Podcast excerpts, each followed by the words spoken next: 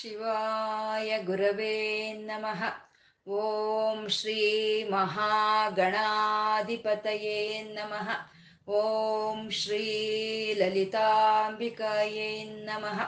ವಾಗರ್ತಾವಿವ ಸಂಪೃತ್ತೌ ವಾಗರ್ತ ಪ್ರತಿಪತ್ತಯೇ.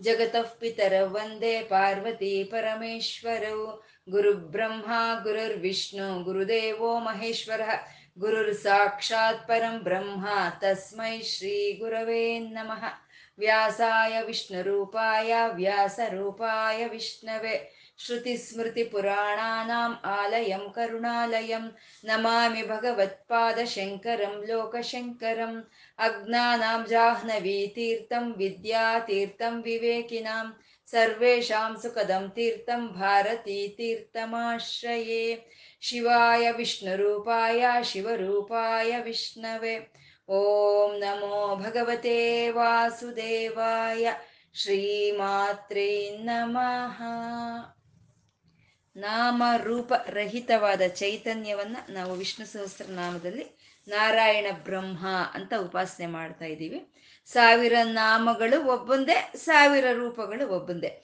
ಆ ಭಗವಂತನಲ್ಲಿ ಏನು ಗುಣಗಳು ಇದೆಯೋ ಅದನ್ನೇ ನಾವಿಲ್ಲಿ ನಾಮಗಳನ್ನಾಗಿ ಹೇಳ್ಕೊಳ್ತಾ ಇದ್ದೀವಿ ಇನ್ನು ಸುವರ್ಣ ಬಿಂದು ಅಂತಂದ್ರು. ಸುವರ್ಣ ಅಂತಂದ್ರೆ ಒಳ್ಳೆಯದು ಮಾಡೋ ಅಂತ ಅಕ್ಷರಗಳು ಅಂತ. ಒಳ್ಳೆಯ ಮಾಡೋ ಅಂತ ಅಕ್ಷರಗಳು ಅಂದ್ರೆ ಆ ಉ ಮ ಅನ್ನೋದು. ಆ ಉ ಮ ಸೇರಿದ್ರೆ ಓ ಆಗುತ್ತೆ. ಆ, ಅದು ಸುವರ್ಣವಾಗಿತ್ತು. ಆ ಸುವರ್ಣದಲ್ಲಿ ಪಕ್ಕದಲ್ಲಿ ಇರುವಂತ ಬಿಂದು ಅಂದ್ರೆ ಅದೇ ಸೊನ್ನೆ. ಅಂದ್ರೆ ಓ ಪಕ್ಕದಲ್ಲಿ ಸೊನ್ನೆ ಇಟ್ರೆ ಅದೇ ಓಂಕಾರ. ಅಂದ್ರೆ ಓ ಸುವರ್ಣ ಬಿಂದು ಅಂದ್ರೆ ಓಂಕಾರ ಸ್ವರೂಪನಾದ ನಾರಾಯಣ ಬ್ರಹ್ಮನು ಅವನೇ ಪ್ರಣವ ಸ್ವರೂಪನು, ಪ್ರಣವದ ಅರ್ಥವು ಅವನೇ ಅಂತ ಸುವರ್ಣ ಬಿಂದು ಅಂತ ಹೇಳ್ತಾ ಅಕ್ಷೋಭ್ಯ ಅಂತಂದ್ರು ಕ್ಷೋಭೆ ಇಲ್ಲದಲ್ಲೇ ಇರೋಂಥವನು ಅಕ್ಷೋಭ್ಯನು ಅಂತ.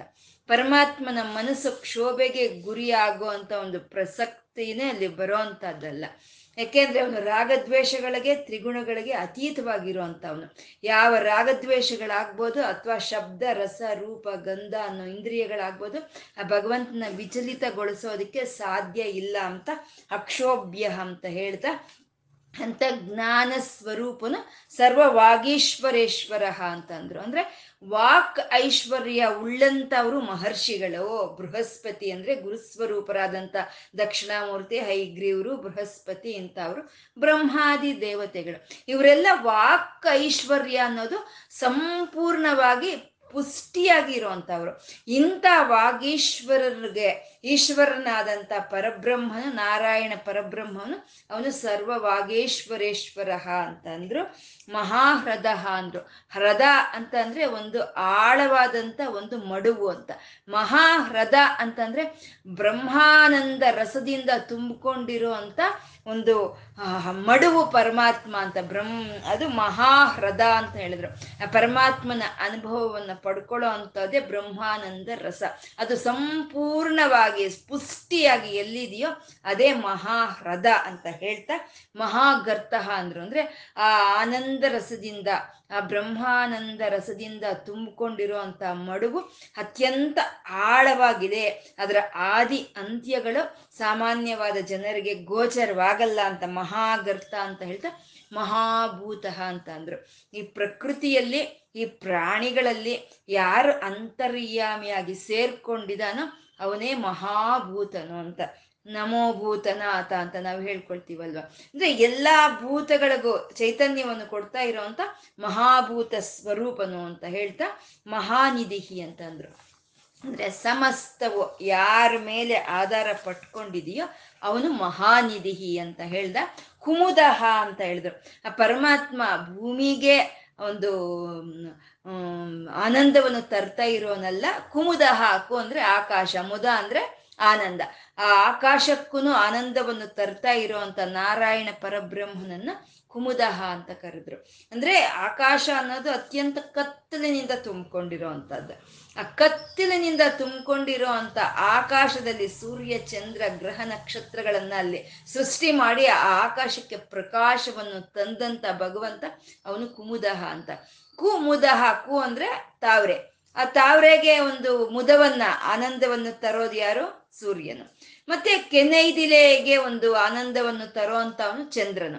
ಅಂದ್ರೆ ಸೂರ್ಯ ಚಂದ್ರರ ರೂಪದಲ್ಲಿ ಆಕಾಶದಲ್ಲಿ ಇದ್ದು ಆಕಾಶಕ್ಕೆ ಆನಂದವನ್ನು ಕೊಡ್ತಾ ಇರೋವನು ಭೂಮಿಗೂ ಆನಂದವನ್ನು ತರ್ತಾ ಇದ್ದಾನೆ ಅಂತ ಕುಮುದಹ ಅಂತ ಅಂದ್ರು. ಅಂದ್ರೆ ಭೂಮಿಯಿಂದ ಆಕಾಶದವರೆಗೂ ಆನಂದವನ್ನು ಯಾರು ತುಂಬುತ್ತಾ ಇದ್ದಾನೋ ಅವನೇ ಅವನೇ ಕುಮುದಹ ಅಂತ ಕುಂದರಹ ಅಂತಂದ್ರು. ಕುಂದರಹ ಅಂದ್ರೆ ಅತ್ಯಂತ ಒಂದು ಮಲ್ಲಿಗೆಯ ಹೂವಿನ ಹಾಗೆ ಸುನ್ನಿತವಾದ, ಸ್ವಚ್ಛವಾದ, ಸೂಕ್ಷ್ಮವಾದ ಪುರುಷಾರ್ಥಗಳು ಯಾರಿಂದ ನಮ್ಗೆ ಬರ್ತಾ ಇದೆಯೋ ಅವನೇ ಕುಂದರಹ ಅಂತ ಹೇಳ್ತಾ ಕುಂದಹ ಅಂದ್ರು ಕುಂದಹ ಅಂದ್ರೆ ಅಂತ ಆ ರೀತಿ ಕುಂದರಹ ಆಗಿ ಅವನ ಸ್ವಚ್ಛವಾದ ಜ್ಞಾನ ನಮ್ಗೆ ಬರಬೇಕು ಅಂದ್ರೆ ನಮ್ಮಲ್ಲಿ ಪಾಪಗಳು ತೊಳೆದು ಹೋಗ್ಬೇಕು. ಯಾಕೆಂದ್ರೆ ಒಂದು ಕನ್ನಡಿ ಅನ್ನೋದು ಪರಿಶುಭ್ರವಾಗಿ ಇದ್ರೆ ನಮ್ಮ ಮುಖ ನಮಗ್ ಕಾಣಿಸುತ್ತೆ.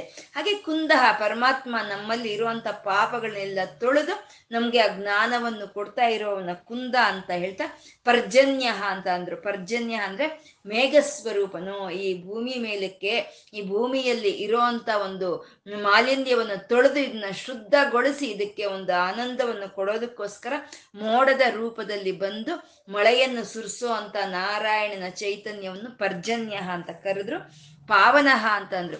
ಪರಮ ಪವಿತ್ರವಾದಂತ ಅವನು. ಅವನ ನಾಮವೂ ಪವಿತ್ರ. ಅವನ ರೂಪವು ಪವಿತ್ರ, ಅವನ ಧ್ಯಾನ, ಅವನ ತತ್ವಗಳು ಎಲ್ಲ ಪರಮ ಪವಿತ್ರವಾಗಿರುವಂಥವು ಅಂತ ಪಾವನಹ ಅಂತ ಹೇಳ್ತಾ, ಅನಿಲಹ ಅಂತ ಅಂದ್ರು.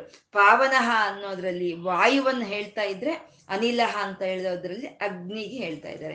ಅಂದ್ರೆ ಪರಮಾತ್ಮ ಮೋಡಗಳ ರೂಪದಲ್ಲಿ ಮೋಡಗಳು ಚಲಿಸಬೇಕು ಅಂದ್ರೆ ಗಾಳಿ ಇರಬೇಕು, ಮೋಡಗಳಲ್ಲಿ ಸೃಷ್ಟಿ ಆಗ್ಬೇಕು ಅಂದ್ರೆ ಅಗ್ನಿ ಇರಬೇಕು ಅಂತ ಸಮಸ್ತವು ತಾನೇ ಆಗಿ ಈ ಭೂಮಿಗೆ ಒಂದು ಆನಂದವನ್ನು ತರ್ತಾ ಇದ್ದಾನೆ ಅಂತ ಹೇಳ್ತಾ ಅಮೃತಾಶಃ ಅಂತಂದ್ರು. ಅಮೃತವನ್ನು ಆಶೆ ಪಡೋನು. ಅಮೃತಾಶಃ ಅಂದ್ರ. ಅಮೃತ ಅಂದ್ರೆ ನಮ್ಮ ಆತ್ಮಾನಂದವೇ ಅಮೃತ, ನಮ್ಮ ಸ್ವಾತ್ಮಾನಂದಲವಿ ಭೂತ ಬ್ರಹ್ಮದ್ಯಾನಂದ ಸಂತತಿ. ನಮ್ಮ ಆತ್ಮ ಆನಂದವೇ, ನಮ್ಮ ಆತ್ಮಕ್ಕಾಗುವಂಥ ಆನಂದವೇ ಅದೇ ಅಮೃತ. ಅದನ್ನ ಆಸೆ ಪಡೋವಂಥ ಪರಮಾತ್ಮ ಅವನ ಅಮೃತಾಶಃ ಅಂತ ಹೇಳ್ತಾ, ಅಮೃತ ವಪುಹು ಅಂತ ಅಂದ್ರೆ ಅಂದ್ರೆ ಶಾಶ್ವತವಾದಂಥ ಶರೀರ ಉಳ್ಳಂಥವನು ಅಮೃತ ವಪುಹು ಅಂತ. ಮತ್ತೆ ಭಗವಂತನ ಶರೀರ ಅನ್ನೋದು ವಿಶ್ವ.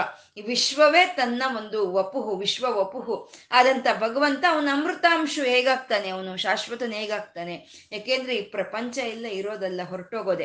ಹೊರಟೋಗೋ ಪ್ರಪಂಚವನ್ನ ತನ್ನ ಶರೀರವನ್ನಾಗಿ ಉಳ್ಳಂತ ಪರಮಾತ್ಮ ಅವನ ಅಮೃತ ಒಪ್ಪು ಹೇಗಾಗ್ತಾನೆ ಅಂತಂದ್ರೆ, ಈ ಪ್ರಪಂಚ ಲಯವಾದ್ರೂ ಇದು ಸಂಪೂರ್ಣವಲ್ಲ ಶಕ್ತಿ ಬೀಜಗಳ ರೂಪದಲ್ಲೇ ಪರಮಾತ್ಮನ ಒಂದು ಗರ್ಭದಲ್ಲಿ ಅಣಿಗಿರುತ್ತೆ ಅಂತ ಹೇಳ್ತಾ, ಅವನು ಅಮೃತ ವಪುಹು ಅಂತ ಹೇಳ್ತಾ, ಸರ್ವಜ್ಞ ಸರ್ವತೋಮುಖ ಅಂತಂದ್ರು. ಸರ್ವಜ್ಞ ಅಂದ್ರೆ ಸಮಸ್ತವನ್ನು ನೋಡೋವನು, ಸಮಸ್ತವನ್ನು ತಿಳ್ಕೊಳ್ಳೋ ಅಂತ ಜ್ಞಾನ ಹೊಂದಿರೋವನು ಸರ್ವಜ್ಞನು. ಅವನಿಗೇನ್ ಕಣ್ಣಿಲ್ಲ, ಆದ್ರೆ ಎಲ್ಲವನ್ನು ನೋಡ್ತಾನೆ. ಅವನಿಗೇನ್ ನೇತ್ರಗಳಿಲ್ಲ, ಆದ್ರೆ ಎಲ್ಲವನ್ನು ತಿಳ್ಕೊಳ್ತಾನೆ. ಆ ರೀತಿ ಎಲ್ಲವನ್ನು ನೋಡ್ತಾ, ಎಲ್ಲವನ್ನು ತಿಳ್ಕೊಳ್ಳೋ ಅಂತ ಒಂದು ಜ್ಞಾನ ಹೊಂದಿ, ಸರ್ವತೋಮುಖ ನಾಲ್ಕು ದಿಕ್ಕುಗಳಲ್ಲೂ ತನ್ನ ಮುಖವನ್ನು ಹೊಂದಿರೋ ಅಂತ ಚತುರ್ಮುಖ ಬ್ರಹ್ಮನು ಅವನು ಸರ್ವಜ್ಞ, ಸರ್ವತೋಮುಖ ಅಂತ ಹೇಳಿದ್ರು. ಮುಂದಿನ ಶ್ಲೋಕ ಎಂಬತ್ತು ಎಂಬತ್ತು ಏಯ್ಟಿ ಏಯ್ಟ್ ಏನಂತಾರೆ, ಎಂಬತ್ ಎಂಬತ್ತೆಂಟ ಎಂಬತ್ತೆಂಟನೆಯ ಶ್ಲೋಕ. ಇದರಲ್ಲಿ ಒಂಬತ್ತು ನಾಮಗಳಿಂದ ಕೂಡಿರುವಂತ ಶ್ಲೋಕ ಇದು. ಸುಲಭ, ಸುವೃತ, ಸಿದ್ಧ, ಶತ್ರುಜಿತ್, ಶತ್ರುತ್ಯಾಪನಃ ನ್ಯಗ್ರೋಧೋದುಂಬರೋ ಶತ್ವಚ್ಚಾಣೂರಾಂಧ್ರ ನಿಷೂದನಃ.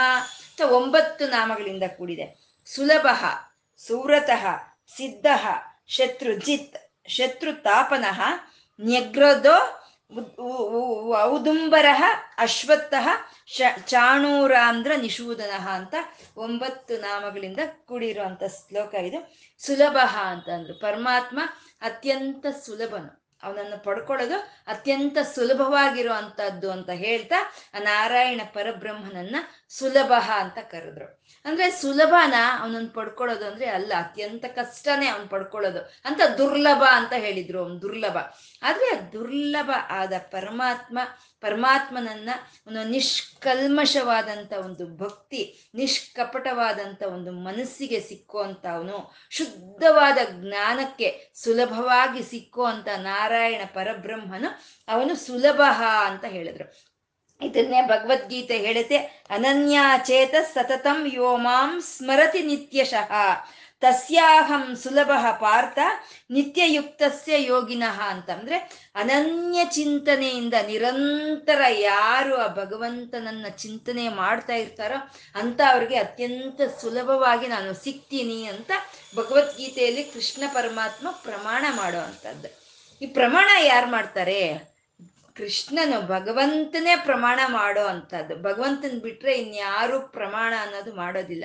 ಇವಾಗ ಯಾರಾದರೂ ಏನಾದರೂ ಕೇಳಿದ್ರು ಅಂತ ಇಟ್ಕೊಳ್ಳಿ. ನಾವೇನಂತೀವಿ? ನೋಡೋಣ, ನೋಡ್ಕೊಳ್ಳೋಣ. ಆ ಸಮಯ ಬಂದಾಗ ನೋಡ್ಕೊಳ್ಳೋಣ ಅಂತೀವಿ, ನೋಡೋಣ ಅಂತೀವಿ. ಏನೋ ಫಿಫ್ಟಿ ಫಿಫ್ಟಿ ಅಂತ ಹೇಳ್ತೀವಿ. ಇಲ್ಲ ನೈಂಟಿ ಅಂತ ಹೇಳ್ತೀವಿ ಹೊರತು ಹಂಡ್ರೆಡ್ ಪರ್ಸೆಂಟ್ ನಾನು ಮಾಡ್ತೀನಿ ಅನ್ನೋ ಪ್ರಮಾಣ. ನಾವು ಯಾರು ಮಾಡೋದಕ್ಕೆ ಸಾಧ್ಯ ಇಲ್ಲ. ಭಗವಂತ ಕೃಷ್ಣ ಭಗವದ್ಗೀತೆಯಲ್ಲಿ ಪ್ರಮಾಣ ಮಾಡ್ತಾ ಇದ್ದಾನೆ. ಅನನ್ಯ ಚಿಂತನೆಯಿಂದ ನನ್ನನ್ನು ಯಾರು ಉಪಾಸನೆ ಮಾಡ್ತಾವ್ರೋ ಅಂತ ಅವ್ರಿಗೆ ನಾನು ಸುಲಭವಾಗಿ ಸಿಗ್ತೀನಿ ಅಂತ ಭಗವಂತ ಹೇಳ್ತಾ ಇರೋವಂಥದ್ದು ಸುಲಭ ಅಂತ. ಇದನ್ನೇ ಗರುಡ ಪುರಾಣ ಹೇಳುತ್ತಂತೆ, ಸುಲಭವಾಗಿ ಸಿಕ್ಕೋ ಅಂತ ಒಂದು ಪತ್ರ, ಪುಷ್ಪಗಳು, ಜಲ ಇದರಿಂದ ಪರಮಾತ್ಮ ಸುಲಭವಾಗಿ ಸಿಗ್ತಾ ಇದ್ರೆ ಯಾಕೆ ಈ ಜೀವಿಗಳು ಮುಕ್ತಿಗೋಸ್ಕರ ಪ್ರ ಒಂದು ಪ್ರಯತ್ನ ಪಡ್ತಾ ಇಲ್ಲ ಅಂತ. ಮುಕ್ತೈಕತಂನ ಕ್ರಿಯತೆ ಪ್ರಯತ್ನ. ಮುಕ್ತಿಗಾಗಿ ಯಾಕೆ ಈ ಜೀವಿಗಳು ಪ್ರಯತ್ನ ಪಡ್ತಾ ಇಲ್ಲ? ಅತ್ಯಂತ ಸುಲಭ ಅವನನ್ನು ನಾವು ಪಡ್ಕೊಳ್ಳೋ ಅಂಥದ್ದು ಅಂತ. ಇದನ್ನೇ ಶಂಕರರು ಶಿವಾನಂದ ಲಹರಿನಲ್ಲಿ ಹೇಳ್ತಾರೆ. ಗಭೀರೆ ಕಾಸಾರೆ ವಿಶತಿ ಅಂತ ಹೇಳ್ತಾರೆ. ಅಂದ್ರೆ ಅತ್ಯಂತ ಆಳವಾದ ಸರೋವರಕ್ಕೆ ಬಿದ್ದು ತಾವರೆಗಳನ್ನು ತರೋ ಅಂಥದ್ದು ಬೆಟ್ಟಗಳನ್ನ ಹತ್ತಿ ಪತ್ರೆಗಳನ್ನ ತಗೊಂಡ್ ಬರೋ ಅಂಥದ್ದು ಕಾಡಿಗೆ ಹೋಗೋ ಅಂಥದ್ದು ಮಾಡ್ತಾ ಇರೋ ಜಡಮತಿಗಳೇ. ಇದನ್ನೆಲ್ಲ ಬಿಟ್ಟು ಸುಲಭವಾಗಿ, ಸೌಕರ್ಯವಾಗಿ ಚೇತಸ್ಸರಸಿಜಂ ನಿಮ್ಮ ಮನಸ್ಸು ಅನ್ನೋ ಒಂದು ಹೂವನ್ನೆಲ್ಲ ಅರ್ಪಣೆ ಮಾಡಿದ್ರೆ ಸಾಕು, ಭಗವಂತ ಸುಲಭವಾಗಿ ಸಿಗ್ತಾನೆ ಅಂತ. ಒಂದು ನಿಷ್ಕಲ್ಮಶವಾದಂಥ ನಿಷ್ಕಪಟವಾದಂಥ ಭಕ್ತಿಗೆ, ಜ್ಞಾನಕ್ಕೆ ಸುಲಭವಾಗಿ ಸಿಕ್ಕೋ ಅಂತ ನಾರಾಯಣ ಪರಬ್ರಹ್ಮನನ್ನ ಇಲ್ಲಿ ಸುಲಭ ಅಂತ ಸ್ತುತಿಸ್ತಾ ಇರೋವಂಥದ್ದು. ಪರಮಾತ್ಮ ಅತ್ಯಂತ ಸುಲಭನೋ ಸುಲಭನೋ. ಅವನ ಮೇಲೆ ಒಂದು ಮನಸ್ಸಿಟ್ಟು ಧ್ಯಾನ ಮಾಡ್ತಾ ಇದ್ರೆ ಸಾಕು ಸಿಕ್ ಹೋಗ್ತಾನೆ ಅಂತ ಹೇಳಿದ್ರು. ಮತ್ತೆ ಅಗ್ನಿಮೇಳೆ ಪುರೋಹಿತಂ ಅನ್ನೋದು ಒಂದು ಶುಭ ಮಂತ್ರ ಅಂತ ಹೇಳ್ತಾರೆ, ಶುಭವಾಚಕ ಮಂತ್ರ ಅಂತ ಹೇಳ್ತಾರೆ. ಅಂದ್ರೆ ಪರಮಾತ್ಮ ಎಲ್ಲ ಕಡೆ ವ್ಯಾಪಿಸ್ಕೊಂಡಿದ್ದಾನೆ. ಎಲ್ಲ ಕಡೆ ಯಾಕೆ, ಯಾ, ಯಾವ ಕಾರಣಕ್ಕೆ ವ್ಯಾಪಿಸ್ಕೊಂಡಿದ್ದಾನೆ ಪರಮಾತ್ಮ ಅಂದ್ರೆ ಪುರೋಹಿತಂ ಅಂತ ಇದ್ದಾರೆ ಪುರಗಳಿಗೆ ಹಿತವನ್ನು ಉಂಟು ಮಾಡೋದಕ್ಕೋಸ್ಕರ ಅವನು ವ್ಯಾಪಿಸ್ಕೊಂಡಿದ್ದಾನೆ ಅಂತ ಪುರೋಹಿತ ಅಂದ್ರೆ ಪುರೋಹಿತರು ಅಂತಂದ್ರೆ ಈ ಪುರಕ್ಕೆ ಅಂದ್ರೆ ಈ ಶರೀರಗಳಿಗೆ ಯಾರು ಒಂದು ಶುಭವನ್ನು ಬಯಸ್ತಾ ಇದ್ದಾರೋ ಯಾರು ಹಿತವನ್ನು ಬಯಸ್ತಾ ಇದ್ದಾರೋ ಅವನೇ ಪುರೋಹಿತನು ಅಂತ. ಭಗವಂತ ಪ್ರತಿ ಒಂದು ಜೀವಿಯ ಶರೀರದಲ್ಲಿ ತಾನು ವ್ಯಾಪಿಸ್ಕೊಂಡಿದ್ದಾನೆ. ಒಂದು ಇರುವೆಯಿಂದ ಹಿಡಿದು ಒಂದು ಆನೆ ಆಗ್ಬೋದು, ಒಂದು ಕುದುರೆ ಆಗ್ಬೋದು, ಮನುಷ್ಯರಾಗ್ಬೋದು, ರಾಕ್ಷಸರಾಗ್ಬೋದು, ಬ್ರಹ್ಮದೇವರಾಗ್ಬೋದು. ಎಲ್ಲರ ಶರೀರಗಳಲ್ಲಿ ವ್ಯಾಪಿಸ್ಕೊಂಡಿರೋ ಅಂತ ಪರಮಾತ್ಮ ಏನ್ ಮಾಡ್ತಾ ಇದ್ದಾನೆ? ಪ್ರತಿಯೊಂದು ಶರೀರಕ್ಕೂ ಹಿತವನ್ನೇ ಉಂಟು ಮಾಡ್ತಾ ಇದ್ದಾನೆ. ಇವಾಗ ಇರುವೆ ಅಂತ ನಮ್ಗನ್ಸ್ಬೋದು ಅಥವಾ ಒಂದು ಸೊಳ್ಳೆ ಅಂತ ನಮ್ಗನ್ಸ್ಬೋದು. ಆದ್ರೆ ಆ ಇರುವೆನಲ್ಲಿ ಇರೋಂಥ ಚೈತನ್ಯ ಆ ಇರುವೆಯ ಶರೀರಕ್ಕೆ ಒಳ್ಳೆ ಇದನ್ನ ಮಾಡ್ತಾ ಇದೆ. ಆ ಸೊಳ್ಳೆಯ ಶರೀರದಲ್ಲಿ ಇರೋಂಥ ಆ ಚೈತನ್ಯ ಆ ಸೊಳ್ಳೆಯ ಶರೀರಕ್ಕೆ ಹಿತವನ್ನು ಬಯಸ್ತಾ ಇದೆ ಅಂತ ಪುರೋಹಿತ ಅಂತಂದ್ರು. ಹಾಗೆ ಪ್ರತಿಯೊಂದು ಪ್ರಾಣಿಯಲ್ಲಿ ವ್ಯಾಪಿಸ್ಕೊಂಡಿರುವಂಥ ಪರಮಾತ್ಮ ಪ್ರತಿಯೊಂದು ಜೀವಿಯ ಒಂದು ಹಿತವನ್ನು ಬಯಸ್ತಾ ಇದ್ದಾನೆ ಅಂತ ಹೇಳ್ತಾ ಅಂತ ಒಂದು ವ್ರತವನ್ನು ಅವನು ಹಿಡ್ ಹಿಡ್ದಿದ್ದಾನೆ ಅಂತ ಹೇಳ್ತಾ, ಸುವ್ರತಃ ಅಂತ ಅಂದ್ರು ಮುಂದಿನ ನಾಮ ಸುವ್ರತಃ ಅಂದ್ರೆ ಒಳ್ಳೆಯ ವ್ರತವನ್ನು ಹಿಡ್ದಿದ್ದಾನೆ. ಭಗವಂತ ಅಂತ ಸುವ್ರತಃ ಅಂತ ಅಂದ್ರು. ಸುವ್ರತ ಅಂದ್ರೆ ಒಳ್ಳೆಯ ವ್ರತ ಅಂತ. ಅಂದ್ರೆ ವ್ರತಗಳಲ್ಲಿ ಒಳ್ಳೆಯ ವ್ರತ ಕೆಟ್ಟ ವ್ರತ ಅಂತ ಇರುತ್ತ ಅಂದ್ರೆ ಇರುತ್ತೆ. ನಾವು ಯಾವಾಗ ಸ್ವಾರ್ಥಕ್ಕಾಗಿ ನಾವು ವ್ರತಗಳು ಮಾಡ್ತೀವೋ ಅಥವಾ ಬೇರೆಯವ್ರನ್ನ ನಾವು ಸ್ವಾಧೀನ ಪಡಿಸ್ಕೊಳ್ಳೋದಕ್ಕೆ ವ್ರತಗಳನ್ನ ಮಾಡ್ತೀವೋ ಅಥವಾ ಬೇರೆಯವ್ರಿಗೆ ಕೆಟ್ಟದ್ದಾಗ್ಲಿ ಅಂತ ನಾವು ವ್ರತಗಳು ಮಾಡ್ತೀವೋ ಅವು ಯಾವತ್ತೂ ಸುವ್ರತಗಳು ಅಲ್ಲ. ನಾವು ನಾವು ಪ್ರತಿ ಉಪಕಾರವನ್ನು ಒಂದು ಉಪೇಕ್ಷೆ ಪಡೆದರೆ ಪರರಗಾಗಿ ನಾವು ನಿಸ್ವಾರ್ಥ ಚಿಂತನೆಯಿಂದ ಮಾಡೋ ಅಂಥ ವ್ರತಗಳನ್ನೇ ಸುವ್ರತಗಳು ಅಂತ ಹೇಳೋದು. ಭಗವಂತ ಈ ಪ್ರಪಂಚವನ್ನೆಲ್ಲ ಒಂದು ಕ್ರಮಬದ್ಧವಾಗಿ ನಡೆಸಬೇಕು ಅನ್ನೋ ಒಂದು ವ್ರತವನ್ನು ತೊಟ್ಟಿದ್ದಾನೆ. ಅದರಲ್ಲಿ ಅವನಿಗೇನ್ ಬೇಕಾಗಿದೆ? ಅವನಿಗೆ ಬೇಕಾಗಿರೋ ಅಂಥದ್ದು ಏನಿದೆ? ಅವನು ಅದರಿಂದ ಏನು ಎದುರು ನೋಡ್ತಾ ಇದ್ದಾನೆ? ಯಾವುದನ್ನು ಅಪೇಕ್ಷೆ ಪಡೆದಲೆ ಈ ಜಗತ್ತನ್ನೆಲ್ಲ ಕ್ರಮಬದ್ಧವಾಗಿ ನಡೆಸ್ತಾ ಇರುವಂತ ನಾರಾಯಣ ಅವನು ಸುವ್ರತನ ಒಳ್ಳೆಯ ವ್ರತವನ್ನ ಅವನು ಹಿಡಿದಿದ್ದಾನೆ ಅಂತ.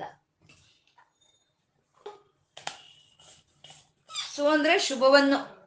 ಕೊಡೋ ಸಮೃದ್ಧಿಯನ್ನು ಕೊಡೋ ಅಂಥದ್ದು, ಒಂದು ಸಂಪೂರ್ಣತ್ವವನ್ನು ಕೊಡುವಂಥದ್ದು ಹಾಗೆ ಸಮೃದ್ಧಿಯಿಂದ, ಸಂಪೂರ್ಣದಿಂದ ಈ ಜಗತ್ತನ್ನೆಲ್ಲ ಕ್ರಮಬದ್ಧವಾಗಿ ನಡೆಸ್ತಾ ಇರುವಂತ ಜಗದೀಶ್ವರನಾದ ಶ್ರೀಮನ್ನಾರಾಯಣನ ಅವನು ಸುವ್ರತಃ ಅಂತಂದ್ರು.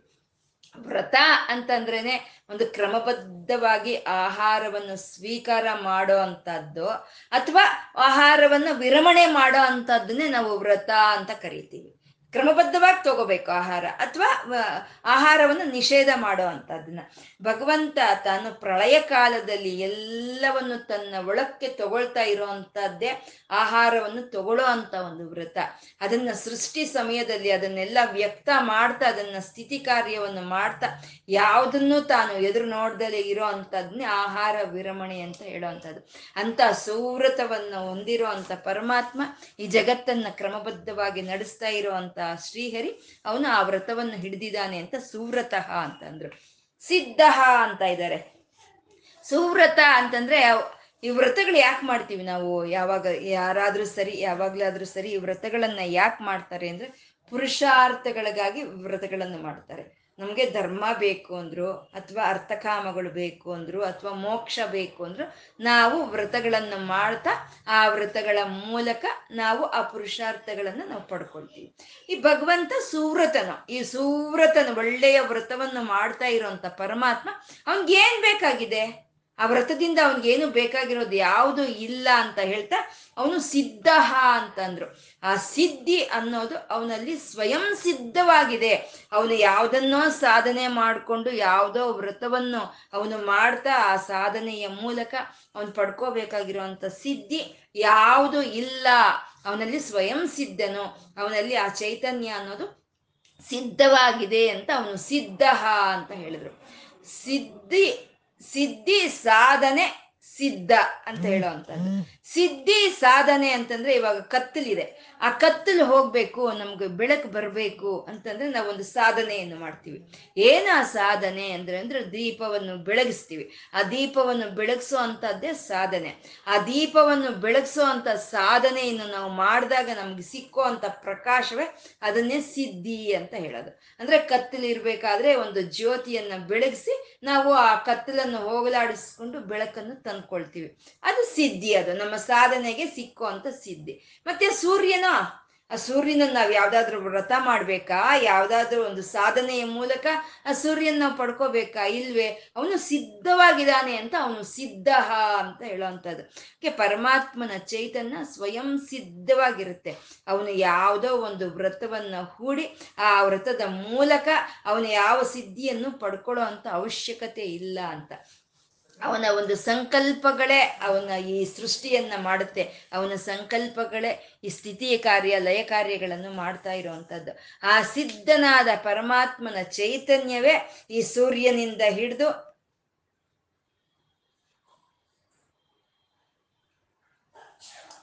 ಇನ್ಬಡ್ತು ಒಂದಾ? ಈ ಸೂರ್ಯನಿಗೆ ಈ ಸೂರ್ಯನಿಗೆ ಆಗ್ಬೋದು ಪ್ರ ಪ್ರಪಂಚದಲ್ಲಿ ಇರುವಂತ ಪ್ರತಿಯೊಂದು ಪ್ರಾಣಿಗೂ ಆ ಸಿದ್ಧವಾದ ಚೈತನ್ಯವನ್ನು ಕೊಡ್ತಾ ಇರುವಂಥ ಪರಮಾತ್ಮೆ ಅವನೇ ಸಿದ್ಧ ಅಂತ ಹೇಳೋದು. ಇವಾಗ ಸೂರ್ಯನಿಗೆ ಪ್ರಕಾಶ ಕೊಡೋ ಅಂತ ಒಂದು ಲಕ್ಷಣ ಇದೆ. ಅಗ್ನಿಗೆ ಉರಿಯೋ ಅಂತ ಒಂದು ಲಕ್ಷಣ, ಶಾಖವನ್ನು ಕೊಡೋ ಅಂತ ಒಂದು ಲಕ್ಷಣ ಇದೆ. ಸೂರ್ಯನೇನಾದ್ರೂ ಒಂದು ವ್ರತವನ್ನು ಮಾಡ್ತಾ, ಅದರಿಂದ ಬರುವಂತ ಸಿದ್ಧಿಯಿಂದ ಆ ಪ್ರಕಾಶವನ್ನು ತಂದ್ಕೊಂಡಿದ್ದಾನ ಇಲ್ವೇ? ಅವನಲ್ಲಿ ಸ್ವಯಂ ಸಿದ್ಧವಾಗಿ ಆ ಚೈತನ್ಯ ಅನ್ನೋದು ಇದೆ. ಹಾಗೆ ಈ ಒಂದು ಅಗ್ನಿಗೆ ಶಾಖವನ್ನು ಕೊಡೋ ಅಂತ ಒಂದು ಲಕ್ಷಣ ಇದೆ. ಅದು ಯಾವುದೋ ಅಗ್ನಿ, ಯಾವುದೋ ಒಂದು ವ್ರತವನ್ನು ಮಾಡ್ತಾ ಆ ಆ ಸಿದ್ಧಿಯಿಂದ ಬಂದಿರೋ ಸಾಧನೆ ಅಲ್ಲ ಅದಕ್ಕೆ. ಅದಕ್ಕೆ ಸಿದ್ಧವಾಗಿ ಬಂದಿರೋ ಅಂತ ಒಂದು ಆ ಚೈತನ್ಯ ಅದು ಅಂತ. ಹಾಗೆ ಇವಾಗ ನಾವು ಕೈ ಕದಲ್ಸ್ಬೇಕು, ಕಾಲ್ ಕದಲ್ಸ್ಬೇಕು ಅಂದ್ರೆ ನಾವು ಸಾಧನೆ ಮಾಡ್ಕೋಬೇಕು.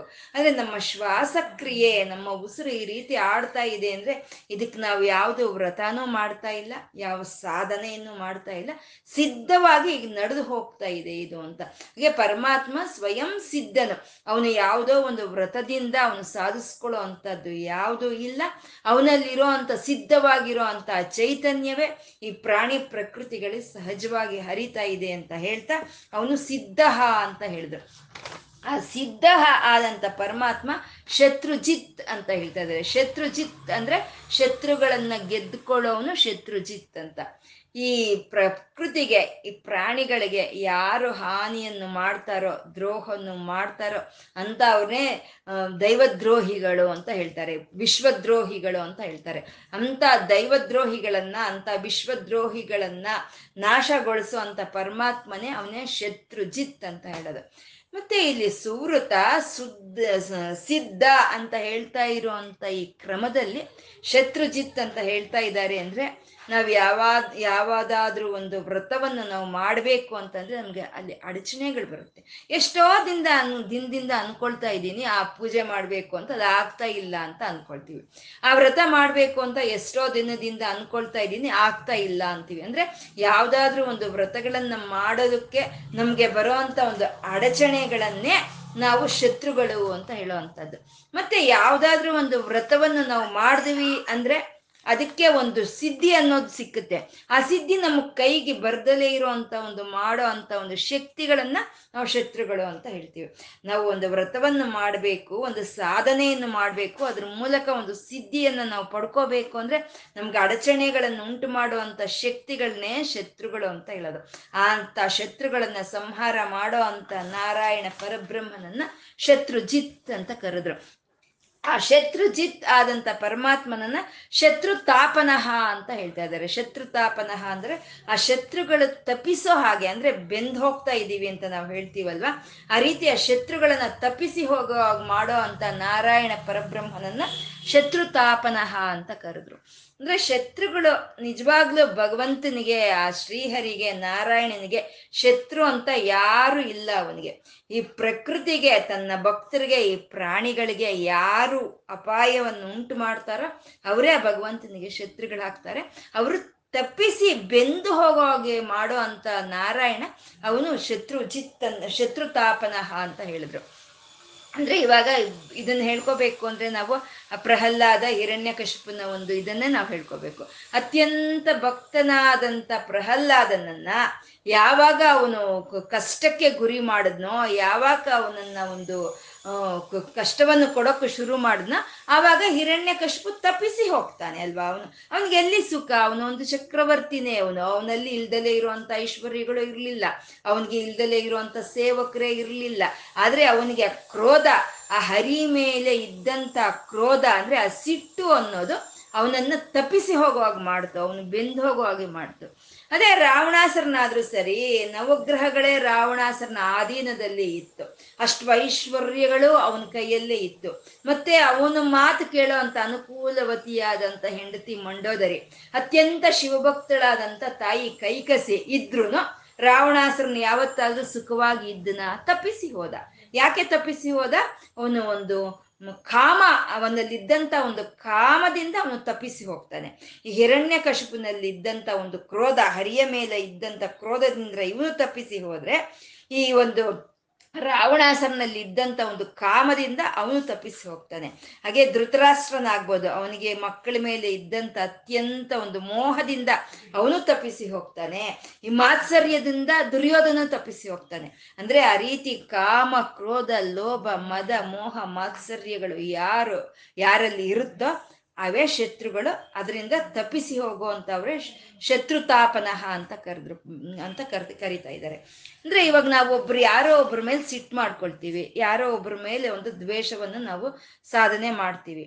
ಅದರಿಂದ ಅವ್ರಿಗೇನು ನಷ್ಟ ಇಲ್ಲ. ನಾವು ಸಿಟ್ಟು ತೋರಿಸಿದ್ವಿ, ನಾವು ದ್ವೇಷ ತೋರಿಸಿದ್ವಿ ಅಂದ್ರೆ ನಾವು ಯಾರ ಮೇಲೆ ಸಿಟ್ಟು ತೋರಿಸ್ತಾ ಇದ್ದೀವೋ, ಯಾರಿಗೆ ದ್ವೇಷವನ್ನು ತೋರಿಸ್ತಾ ಇದ್ದೀವೋ, ಅದರಿಂದ ಅವ್ರಿಗೆ ಯಾವ ರೀತಿ ನಷ್ಟ ಅವ್ರಿಗಿಲ್ಲ. ಆ ದ್ವೇಷದಿಂದ, ಆ ಸಿಟ್ಟಿನಿಂದ ನಾವು ಉರಿದು ಹೋಗ್ತೀವಿ ಅಷ್ಟೆ. ಅದೇ ಶತ್ರು ತಾಪನಃ ಅಂತ ಹೇಳೋದು. ನಮ್ಮಲ್ಲಿರುವಂತ ಕಾಮ, ಕ್ರೋಧ, ಲೋಭ, ಮದ, ಮೋಹ, ಮಾತ್ಸರ್ಯಗಳೇ ಶತ್ರುಗಳು. ಅದನ್ನಿಂದ ತಪ್ಪಿಸಿ ಹೋಗುವಾಗ ಮಾಡೋ ಅಂತ ಪರಮಾತ್ಮ ಅವನು ಶತ್ರು ತಾಪನಃ ಅಂತ. ಒಂದು ಒಳ್ಳೆಯ ವ್ರತಗಳನ್ನು ಮಾಡಬೇಕು ಅಂತ ಅಂದಾಗ ಶ ನಮ್ಮಲ್ಲಿರೋಂಥ ಕಾಮ, ಕ್ರೋಧಗಳನ್ನು ನಮ್ಮಿಂದ ದೂರ ಮಾಡೋ ಅಂತ ಅವನು ಶತ್ರು ಜಿತ್ ಆದ್ರೆ ನಮ್ಮಲ್ಲಿ ಕಾಮ, ಕ್ರೋಧ ಅನ್ನೋ ಒಂದು ಅರ್ಷಡ್ ವರ್ಗಗಳು ನಮ್ಮಲ್ಲಿ ತುಂಬಿಕೊಂಡಾಗ ಅದರಿಂದ ನಾವು ತಪ್ಪಿಸಿ ಹೋಗುವಾಗ ಮಾಡೋ ಅಂತ ಅವನು ಬೆಂದು ಹೋಗುವಾಗ ಮಾಡೋ ಅಂತ ಭಗವಂತನೇ ಅವನೇ ಶತ್ರುಜಿತ್ ಶತ್ರು ತಾಪನಃ ಅಂತ ಹೇಳಿದ್ರು.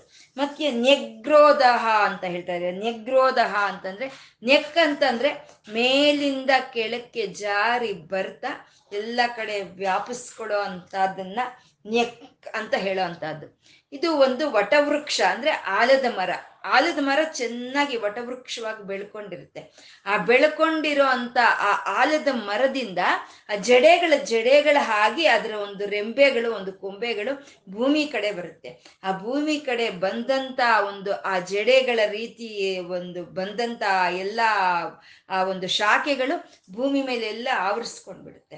ಹಾಗೆ ವಟವೃಕ್ಷವಾಗಿ ಬೆಳೆದಂತ ಆಲದ ಮರವೇ ಅದು ಅನೇಕವಾದ ಪಕ್ಷಿಗಳಿಗೆ, ಅನೇಕವಾದ ಕೀಟಕಗಳಿಗೆ ಅನೇಕವಾದ ಒಂದು ಪಶುಗಳಿಗೆ, ಮನುಷ್ಯರಿಗೆ ಎಲ್ಲರಿಗೂ ಆಶ್ರಯವನ್ನು ಕೊಡೋ ಅಂಥದ್ದೇ ಅದನ್ನೇ ಅಂತ ಹೇಳೋವಂಥದ್ದನ್ನೇ ಆಲದ ಮರ ಅಂತ.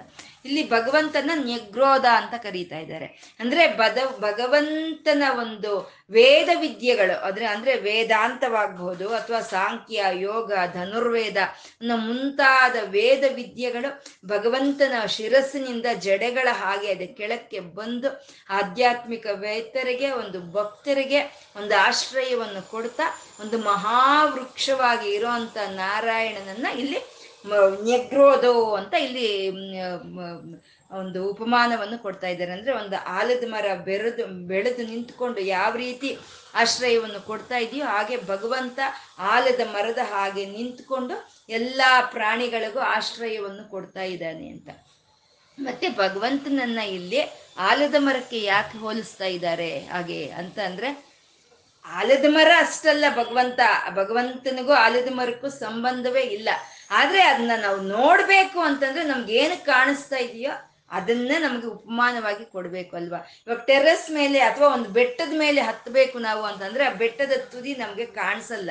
ನಮಗೆ ಕಾಣಿಸೋ ಅಂತದ್ದು ಮೊದಲು ಪ್ರಾರಂಭದಲ್ಲಿ ಇರೋಂತ ಮೆಟ್ಲೆ ನಮಗೆ ಕಾಣಿಸುತ್ತೆ. ಆ ಪ್ರಾರಂಭದಲ್ಲಿ ಇರೋಂಥ ಮೆಟ್ಲನ್ನ ಹತ್ಕೊಂಡು ನಾವು ಮೇಲೆ ಹೋದ್ರೆ ಆ ಬೆಟ್ಟ ಅನ್ನೋದು ನಾವು ಹತ್ತುತ್ತೀವಿ ಹಾಗೆ ನಮಗೆ ಕಾಣಿಸ್ತಾ ಇರುವಂತ ಒಂದು ಒಂದು ಆಲದ ಮರದ ಹಾಗೆ, ಆಲದ ಮರ ಯಾವ ರೀತಿ ಆಧಾರವಾಗಿರುತ್ತೋ ಆ ರೀತಿ ಪರಮಾತ್ಮ ಆಲದ ಮರದ ಹಾಗೆ ಬೆಳೆದು ಎಲ್ಲದಕ್ಕೂ ಎಲ್ಲದಕ್ಕೂ ಆಧಾರವಾಗಿದ್ದಾನೆ ಅಂತ ನ್ಯಗ್ರೋಧ ಅಂತ ಹೇಳಿದ್ರು. ಮತ್ತೆ ಔದುಂಬರ ಅಂತ ಇದ್ದಾರೆ. ಔದುಂಬರ ಅಂತಂದ್ರೆ ಉದ ಆಕಾಶವನ್ನೇ, ಆಕಾಶಾತ್ ವಾಯು ಆಕಾಶ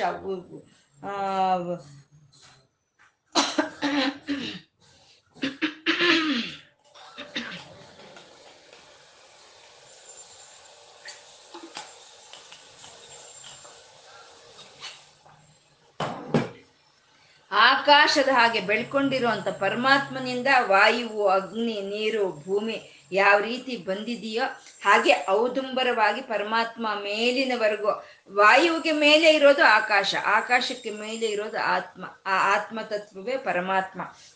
ಹಾಗೆ ಎಲ್ಲದಕ್ಕೂ ಮೇಲೆ ಇರುವಂತ ಪರಮಾತ್ಮ ಅವನು ಔದುಂಬರ ಅಂತ ಹೇಳಿದ್ರು.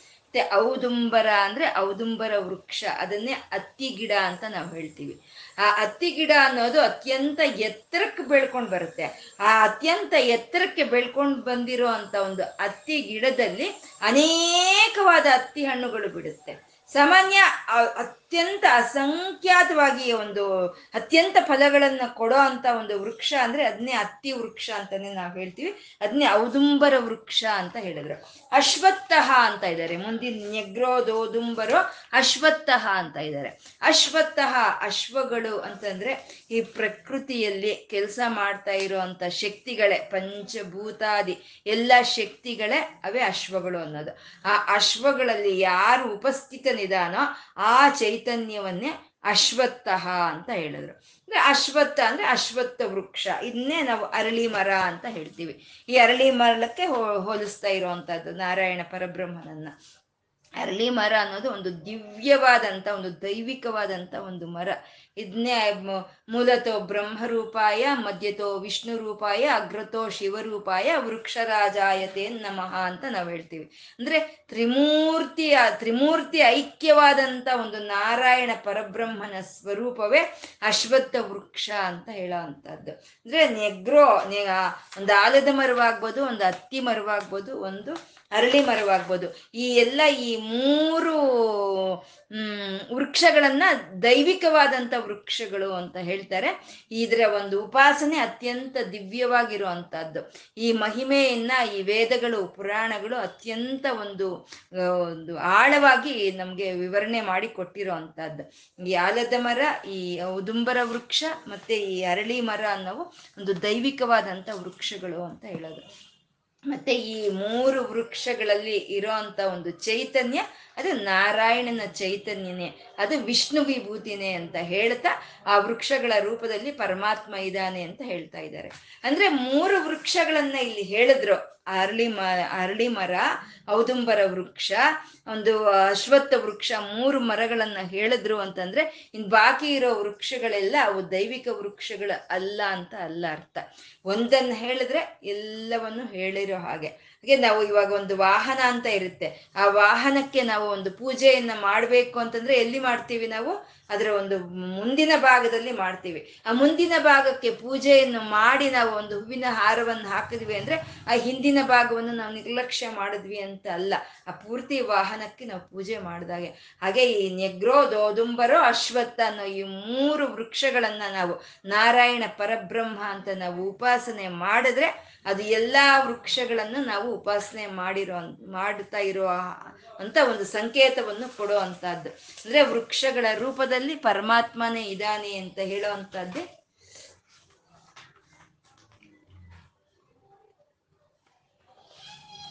ಅಂತ ಹೇಳ್ತಾ ಇರೋವಂಥದ್ದೇ ನೆಗ್ರೋದೋದುಂಬರೋ ಅಶ್ವತ್ಥ ಅಂತ ಹೇಳ್ತಾ ಇರೋವಂಥದ್ದಂಗೆ ಪರಮಾತ್ಮ ಅವನು ಒಂದು ವೃಕ್ಷಗಳ ರೂಪದಲ್ಲಿ ಇದ್ದಾನೆ ಅಂತ. ಈ ಈ ಅರಳಿ ಮರವಾಗ್ಬೋದು ಅಥವಾ ಈ ಒಂದು ಹತ್ತಿ ಮರವಾಗ್ಬೋದು, ಈ ಒಂದು ಆಲದ ಮರವಾಗ್ಬೋದು, ಇದನ್ನ ನಾವು ಬೇರೆ ಯಾವುದಕ್ಕೂ ಉಪಯೋಗಿಸಲ್ಲ. ಯಾವುದೇ ಒಂದು ಕಾರ್ಯಗಳಿಗೂ ಉಪಯೋಗಿಸಲ್ಲ. ಇದನ್ನ ಏನಿದ್ರು ಯಜ್ಞ ಹೋಮಗಳಲ್ಲಿ ಮಾತ್ರ ನಾವು ಬಳಸ್ತೀವಿ. ಒಂದು ಅರಳಿ ಮರೆ, ಮರ, ಮರವನ್ನಾಗಬಹುದು, ಒಂದು ಹತ್ತಿ ಗಿಡವನ್ನಾಗ್ಬೋದು ಒಂದು ಒಂದು ಆಲದ ಮರವನ್ನಾಗ್ಬೋದು ಒಂದು ಹೋಮ ಯಜ್ಞಗಳಿಗೆ ಮಾತ್ರ ಬಳಸ್ತೀವಿ. ಅಂದ್ರೆ ಹೋಮ ಯಜ್ಞಗಳು ಅಂದ್ರೆ ನಿಸ್ವಾರ್ಥ ಚಿಂತನೆಯಿಂದ ನಾವು ಮಾಡೋ ಅಂತ ಕೆಲಸಗಳನ್ನೇ ಹೋಮಗಳು, ಯಜ್ಞಗಳು ಅಂತ ಹೇಳೋದು. ಅಂದ್ರೆ ವೃಕ್ಷಗಳನ್ನ ಯಾವತ್ತಿದ್ರೂ ನಾವು ನಿಸ್ವಾರ್ಥವಾಗಿ ನಾವು ಅದನ್ನ ಬಳಸ್ಕೋಬೇಕೇ ಹೊರತು ನಮ್ಮ ಸ್ವಾರ್ಥ ಚಿಂತನೆಗಾಗಿ ಯಾವ ಮರಗಳನ್ನು ನಾವು ಕಡಿಬಾರ್ದು, ಯಾವ ಮರಗಳನ್ನು ನಾವು ನಾಶಗೊಳಿಸಬಾರ್ದು ಅಂತ ಸಂಕೇತವನ್ನು ಕೊಡೋ ಅಂತ ಒಂದು ನಾಮಗಳೇ ಅಶ್ವತ್ಥ ನೆಗ್ರೋದೋದುಂಬರೋ ಅಶ್ವತ್ಥ ಅಂತಂದ್ರೆ ಅದು ವಿಷ್ಣು ವಿಭೂತಿನೇ ಅಂತ ಹೇಳ್ತಾ ಇದ್ದಾರೆ. ಚಾಣೋರ ಅಂದ್ರೆ ನಿಶೂದನಃ ಅಂತಂದ್ರು. ಚಾಣೋರ ಅಂದ್ರೆ ನಿಶೂದನಃ ಚಾಣೋರರು ಅಂದ್ರೆ ಭಕ್ತರು. ಚಾ, ಅಂತ ಭಕ್ತರನ್ನ ಯಾರು ಒಂದು ಹಿಂಸೆಗೆ ಗುರಿ ಮಾಡ್ತಾರೋ ಅಂತ ಅವ್ರನ್ನ ಸಂಹಾರ ಮಾಡೋ ಅಂತ ನಾರಾಯಣ ಪರಬ್ರಹ್ಮನು ಅವನು ಚಾಣೋರ ಅಂದ್ರೆ ನಿಶೂದನಃ ಅಂತ ಹೇಳಿದ್ರು.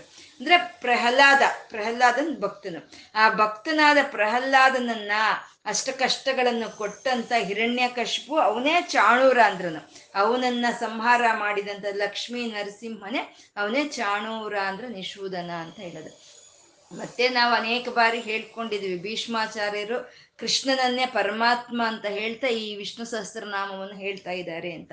ಅವರು ಸಾಕ್ಷಾತ್ ಅವರು ಕಂಡವರು. ಕಂಸಾಸರನ ಒಂದು ಸಂಹಾರಕ್ಕಾಗಿ ಕೃಷ್ಣ ಬಲರಾಮರು ಹೊರಟಾಗ ಆ ಕೃಷ್ಣ ಬಲರಾಮರ ಮೇಲೆ ಒಂದು ಅಶ್ವಗಜವು ಮತ್ತೆ ಒಂದು ಒಂದು ಅಶ್ವ ಸೈನ್ಯವು, ಗಜ ಸೈನ್ಯವು ಎಲ್ಲವೂ ಬರುತ್ತೆ. ಮತ್ತೆ ಈ ಚಾಣೂರ ಅನ್ನೋ ಒಂದು ಮಲ್ಲಯುದ್ಧ ಮಾಡೋ ಅಂತ ನಿಪುಣನವನು ಆ ಚಾಣೂರನನ್ನು ಸಹಿತ ಸಂಹಾರ ಮಾಡಿದಂತ ಕೃಷ್ಣನೇ ಚಾಣೂರ ಅಂದ್ರೆ ನಿಶೂದನಃ ಅಂತ ಹೇಳಿದ್ರು.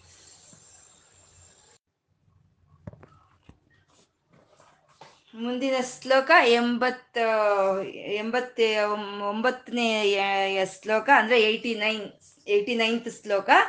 ಇದರಲ್ಲಿ ಒಂಬತ್ತು ನಾಮಗಳಿಂದ ಕೂಡಿರುವಂಥದ್ದು. ಸಹಸ್ರಾರ್ಚಿ ಸಪ್ತ ಜಿಹ್ವಾ ಸಪ್ತೈದ ಸಪ್ತವಾಹನ ಅಮೂರ್ತಿರನ ಗೋಚಿಂತೋ ಭಯಕೃದ್ಭಯನಾಶನ. ಅಂತ ಒಂಬತ್ತು ನಾಮಗಳಿಂದ ಕೂಡಿರೋದು.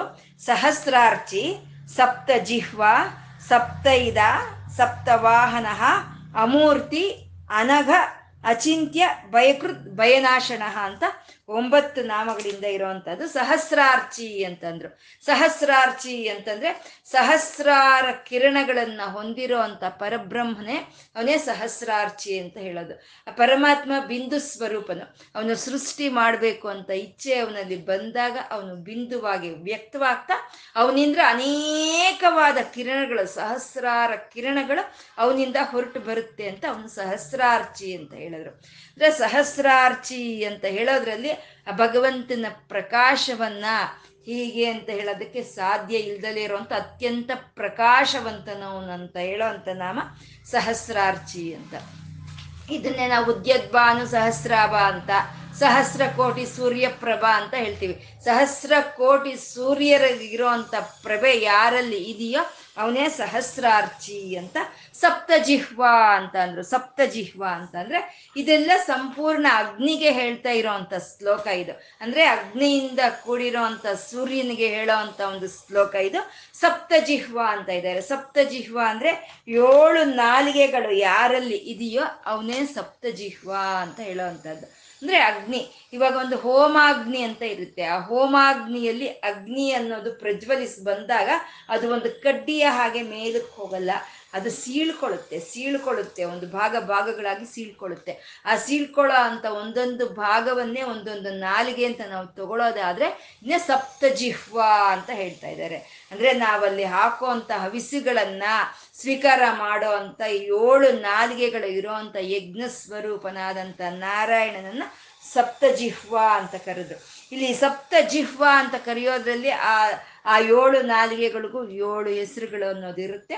ಅದಕ್ಕೆ ಅದು ರಸಸ್ವಾದನೆ ಮಾಡೋ ಅಂತ ಒಂದು ಪದ್ಧತಿಯನ್ನ ಹಿಡಿದು ಅದಕ್ಕೆ ಅದು ಆ ಒಂದು ಹೆಸರು ಅನ್ನೋದು ಬಂದಿರುತ್ತೆ. ಹಾಗೆ ಪರಮಾತ್ಮ ಸಪ್ತಜಿಹ್ವ ಅಂದ್ರು ಸಹಸ್ರಾರ ಕಿರಣಗಳಿಂದ ಕೂಡಿ ಸಹಸ್ರ ಕೋಟಿ ಸೂರ್ಯಪ್ರಭೆ ಇರೋ ಅಂತ ನಾರಾಯಣನು ಅವನು ಸಪ್ತಜಿಹ್ವನು ಏಳು ನಾಲ್ಗೆಗಳಿಂದ ರಸವನ್ನು ಸ್ವಾದ, ಸ್ವಾ, ಅವನು ಸ್ವಾದನೆ ಮಾಡ್ತಾ ಇದ್ದಾನೆ, ರಸವನ್ನು ಹೀರ್ಕೊಳ್ತಾ ಇದ್ದಾನೆ ಅಂತ ಸಪ್ತಜಿಹ್ವ ಅಂತ ಸಪ್ತೈದ ಅಂತಂದ್ರು ನಾವು ಹೇಳ್ಕೊಂಡ್ವಿ ಈ ಶ್ಲೋಕ ಪೂರ್ತಿ ಸೂರ್ಯ ಕಿರಣಗಳಿಗೆ ಸೂರ್ಯನ್ಗೆ ಹೇಳ್ತಾ ಇರುವಂತಹದ್ದು. ಒಂದೇ ಸೂರ್ಯ ಕಿರಣ ಯಾವ ರೀತಿ ಬರುತ್ತೆ ಅಂದ್ರೆ ಏಳು ಬಣ್ಣಗಳಲ್ಲಿ ಬರುತ್ತೆ. ಇದನ್ನೇ ನಾವು ಕಾಮನ ಬಿಲ್ಲು ಅಂತ ಹೇಳ್ತೀವಿ. ಆ ಏಳು ಬಣ್ಣಗಳಲ್ಲಿ ವ್ಯಕ್ತವಾಗುವಂತ ಏಕೈಕವಾದಂತ ಕಿರಣವೇ ಅದನ್ನೇ ಸಪ್ತೈದ ಅಂತ ಹೇಳೋವಂಥದ್ದು ಪರಮಾತ್ಮ ಸಪ್ತೈದ ಅಂತ. ಇದನ್ನೇ ತುಳಸಿ, ಅಶ್ವತ್ಥ, ಬಿಲ್ವ, ಖದಿರ, ಅರ್ಕ, ಶಮಿ, ಪಾಲಶ ಅಂತ ಮತ್ತೆ ಒಂದು ಏಳು ವಿಧವಾದಂಥ ಒಂದು ಗ್ರಹಗಳು ಅಂತ ಹೇಳ್ಬೋದು. ಏಳು ವಿಧವಾದ ಸಮುದ್ರಗಳು, ಏಳು ವಿಧವಾದಂಥ ಒಂದು ಸಪ್ತ ಸ್ವರಗಳು. ಈ ಸಂಪೂರ್ಣ ಇದರಿಂದ ನಮಗೆ ಬಂದು ಸೇರ್ಕೊಳ್ಳೋ ಅಂತ ಪರತತ್ವವನ್ನೇ ಸಪ್ತೈದ ಅಂತ ಕರೆದ್ರು. ಸಪ್ತವಾಹನ ಅಂತಂದ್ರು. ಸಪ್ತವಾಹನ ಅಂದ್ರೆ ಒಂದೇ ಆದ ಕಿರಣವೇ ಆ ಏಳು ಬಣ್ಣಗಳ ರೀತಿಯಲ್ಲಿ ಯಾವ ರೀತಿ ಬರುತ್ತೋ ಹಾಗೆ ಪರಬ್ರಹ್ಮನಾದಂಥ ನಾರಾಯಣನು ವೇದಗಳ ಮೂಲಕ ವ್ಯಕ್ತವಾಗ್ತಾನೆ. ಆ ವೇದಗಳ ಮೂಲಕ ವ್ಯಕ್ತವಾಗುವಂತ ಪರಮಾತ್ಮ ಯಾವ ರೀತಿ ವ್ಯಕ್ತವಾಗ್ತಾನೆ ಅಂತಂದ್ರೆ ಏಳು ಏಳು ಛಂದಸ್ಸು ಅಂತಾರೆ. ಏಳು ಛಂದಸ್ಸುಗಳ ಮೂಲಕ ಅವನು ವ್ಯಕ್ತವಾಗ್ತಾನೆ. ಅದನ್ನೇ ಗಾಯತ್ರಿ, ಬೃಹತಿ ತ್ರಿ, ತ್ರಿಷ್ಟು, ಉಷ್ಟಕ್ ಜಗತಿ, ಅನುಷ್ಟಪ್ ಅಂತ ಏಳು ಛಂದಸ್ಸುಗಳ ಮೂಲಕ ಬಂದು ಜ್ಞಾನ ರೂಪದಲ್ಲಿ ಸೇರೋ ಅಂತ ಪರಮಾತ್ಮನೇ ಅವನು ಸಪ್ತವಾಹನ ಅಂತ ಅಂದ್ರು. ಮತ್ತೆ ಈ ಶರೀರವೇ ಒಂದು ರಥ. ಈ ಶರೀರ ಅನ್ನೋ ಒಂದು ರಥವನ್ನ ನಡೆಸ್ಕೊಂಡು ಹೋಗ್ತಾ ಇರುವಂತ ವಾಹನಗಳು ಅಂದ್ರೆ ಸಪ್ತ ಧಾತುಗಳು ಸಪ್ತ ಧಾತುಗಳು ಅಂದ್ರೆ ಅದೇ ಚರ್ಮ, ರಕ್ತ, ಮಾಂಸ, ಮೂಳೆ, ಮಜ್ಜ, ಮೇಧಸ್ಸು, ಶುಕ್ಲ ಅನ್ನೋದು. ಈ ಧಾತುಗಳೇ ಈ ಶರೀರ ಅನ್ನೋ ಒಂದು ರಥವನ್ನು ನಡೆಸ್ಕೊಂಡು ಹೋಗ್ತಾ ಇರುವಂತದ್ದು ಆ ರೀತಿ ಆ ಸಪ್ತ ಧಾತುಗಳನ್ನ ಹೊಂದಿರೋ ಈ ಶರೀರ, ಈ ಆತ್ಮ ಚೈತನ್ಯವೇ ಇದೇ ಸಪ್ತವಾಹನ ಅಂತ ಹೇಳಿದ್ರು. ಅಂದ್ರೆ ಇದೇ ಸಪ್ ಈ ಸಪ್ತವಾಹನನಾದಂಥ ಈ ಪರಮಾತ್ಮನೇ, ಏಕ ಸ್ವರೂಪನಾದಂಥ ನಾರಾಯಣನೇ ಆ ನಾರಾಯಣ ಪರಬ್ರಹ್ಮನೇ, ಸಪ್ತ ಪ್ರಾಣಗಳಾಗಿ, ಸಪ್ತ ಜ್ವಾಲೆಗಳಾಗಿ, ಸಪ್ತ ಸಮ್ಮಿತಿಗಳಾಗಿ ಸಪ್ತ ಹೋಮಗಳಾಗಿ, ಈ ಹೃದಯ ಗೃಹೆಯಲ್ಲಿ ಸಂಚರಿಸ್ತಾ ಇರುವಂತ ಏಳು ಪ್ರಾಣಗಳಾಗಿ, ಈ ಏಳು ಲೋಕಗಳಲ್ಲಿ ಇರುವಂತ ಜೀವಿಗಳಾಗಿ ತನ್ನನ್ನು ತಾನು ಪ್ರಕಟಿಸ್ಕೊಂಡಿದ್ರು ಅವನಿಗೆ ಅಂತ ಒಂದು ಮೂರ್ತಿ ಅನ್ನೋದು ಇಲ್ಲ ಅಂತ ಹೇಳ್ತಾ ಅಮೂರ್ತಿಹಿ ಅಂತ ಎಂದ್ರು. ಭಗವಂತ ಅವನು ಅಮೂರ್ತಿಹಿ ಅಂತ. ಅವನಿಗೆ ಇಂಥದ್ದೇ ಒಂದು ಆಕಾರ, ಇಂಥದ್ದೇ ಒಂದು ಶರೀರ ಅಂತ ಒಂದು ಹೇಳಕ್ಕೆ ಸಾಧ್ಯ ಇಲ್ದಲೇ ಇರುವಂತಹದ್ದು ಅವ್ನು ಅವ್ನು ಅಳಿಯೋದಕ್ಕೂ ಆಗೋದಿಲ್ಲ. ಅವನು ಹೀಗೆ ಇರ್ತಾನೆ, ಈ ಶರೀರದಲ್ಲೇ ಇರ್ತಾನೆ ಅಂತ ಹೇಳೋದಕ್ಕೂ ಸಾಧ್ಯ ಇಲ್ದಲೇ ಇರುವಂಥದ್ದು. ಒಂದು ಇರುವೆ ಇದೆ. ಇರುವೆನೇನಾ ಭಗವಂತ? ಅಂದ್ರೆ ಅಲ್ಲ. ಅಲ್ವಾ? ಅಂದ್ರೆ ಹೌದು. ಅಂದ್ರೆ ಇರುವೇನು ಅವನೇ. ಬ್ರಹ್ಮದೇವ್ರೇನಾ? ಸೃಷ್ಟಿಕರ್ತನಾದ ಬ್ರಹ್ಮದೇವ್ರೇನಾ? ಭಗವಂತ ಅಂದ್ರೆ ಅಲ್ಲ. ಅಲ್ವಾ ಅಂದ್ರೆ ಹೌದು.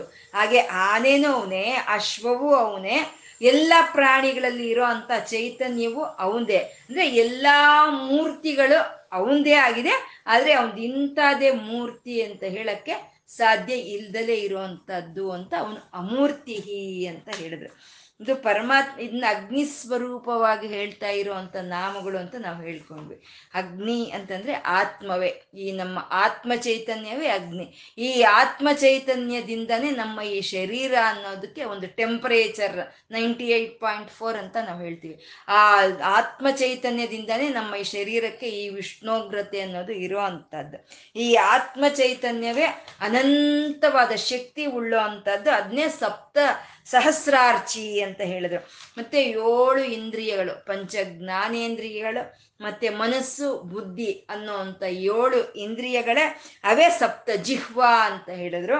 ಆ ಶಬ್ದ, ಸ್ಪರ್ಶ, ರಸ, ಗಂಧ, ಮನನ ಧಾರಣ ಅನ್ನೋ ಒಂದು ಸಪ್ತ ಸಮಿತಿಗಳಿಂದ ಕೂಡಿದ್ಕೊಂಡು ಇರೋವಂಥ ಸಪ್ತೈದ ಅಂತ ಹೇಳ್ತಾ ಸಪ್ತ ಧಾತುಗಳು ಅಂತಂದ್ರು. ಚರ್ಮ, ರಕ್ತ, ಮಾಂಸ ಮೂಳೆಗಳಿಂದ ನಡೀತಾ ಇರುವಂತ ಈ ಶರೀರವೇ ಇದೇ ಸಪ್ತೈದ. ಇದನ್ನಿಷ್ಟನ್ನೆಲ್ಲ ನಡೆಸ್ತಾ ಇದ್ರು ಆ ಆತ್ಮಕ್ಕೆ ಅದು ಇಂಥದ್ದೇ ಅಂತ ಹೇಳಕ್ಕಾಗಲ್ಲ. ಇದು ಎಲ್ಲದಕ್ಕೂ ಅತೀತವಾಗಿರೋದು ಅಂತ ಹೇಳ್ತಾ ಅಮೂರ್ತಿ ಅಂತ ಹೇಳಿದ್ರು. ಅಂದ್ರೆ ನಮ್ಮ ಆತ್ಮ ಚೈತನ್ಯವನ್ನ, ಆ ಸೂರ್ಯನಾರಾಯಣನನ್ನ ಹೇಳೋ ಅಂತ ಒಂದು ಶ್ಲೋಕವೇ ಇದು ಅಂತ. ಅದು ಅನಗಹ ಅಂತ ಇದ್ದಾರೆ ಅನಗಹ ಅಂದ್ರೆ ಪಾಪವಿಲ್ದಲೇ ಇರೋವಂಥವ್ನು ದೋಷಗಳು ಇಲ್ದಲೇ ಇರೋವಂಥವ್ನು ಒಂದು ಸತ್ ಪ್ರವರ್ತನೆ ಇರೋ ಅಂತ ಪರಮಾತ್ಮನೇ ಅವನು ಅನಗ ಅಂತ. ಅವನಲ್ಲಿ ಯಾವುದು ದೋಷಗಳು ಅಂತ ಇಲ್ಲ. ಯಾವ ಪಾಪಗಳು ಅಂತ ಇಲ್ಲ. ಅವನು ಪ್ರವರ್ತನೆ, ಸತ್ಪ್ರವರ್ತನೆ ಅಂತ ಹೇಳ್ತಾ ಅವನು ಅನಗಹ ಅಂತ ಹೇಳಿದ್ರು.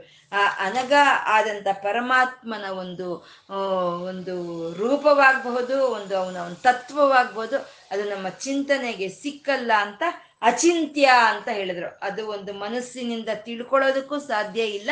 ಮಾತಿನಲ್ಲಿ ಹೀಗೆ ಅಂತ ಹೇಳೋದಕ್ಕೂ ಸಾಧ್ಯವಿಲ್ಲದಲೇ ಇರುವಂತ ಅವನು ಅಚಿಂತ್ಯ ಅಂತ ಹೇಳಿದ್ರು. ಪರಮಾತ್ಮ ಯಾವ ಒಂದು ಮನಸ್ಸಿಗೂ ಮಾತಿಗೂ ಸಿಗ್ದಲೇ ಇರೋನು ಅಂತ, ಅಚಿಂತ್ಯ ಹೇಳ್ ಅಂತ ಹೇಳ್ತಾ ಭಯಕೃತ್ ಅಂತ ಹೇಳಿದ್ರು. ಭಯಕೃತ್ ಅಂದ್ರೆ ಭಯವನ್ನು ಹುಟ್ಟಿಸೋನು ಅಂತ. ಯಾರು ಈ ಸೃಷ್ಟಿಗೆ, ಈ ಭಕ್ತರಿಗೆ ಯಾರು ಕೇಡನ್ನು ಯಾರು ಕೆಳಕನ್ನು ಮಾಡ್ತಾರೋ ಅಂತ ಅವ್ರಿಗೆ ಭಯವನ್ನು ಹುಟ್ಟಿಸೋ ಅಂತ ಅವನು ಭಯಕೃತ್ ಅಂತ ಹೇಳೋದು.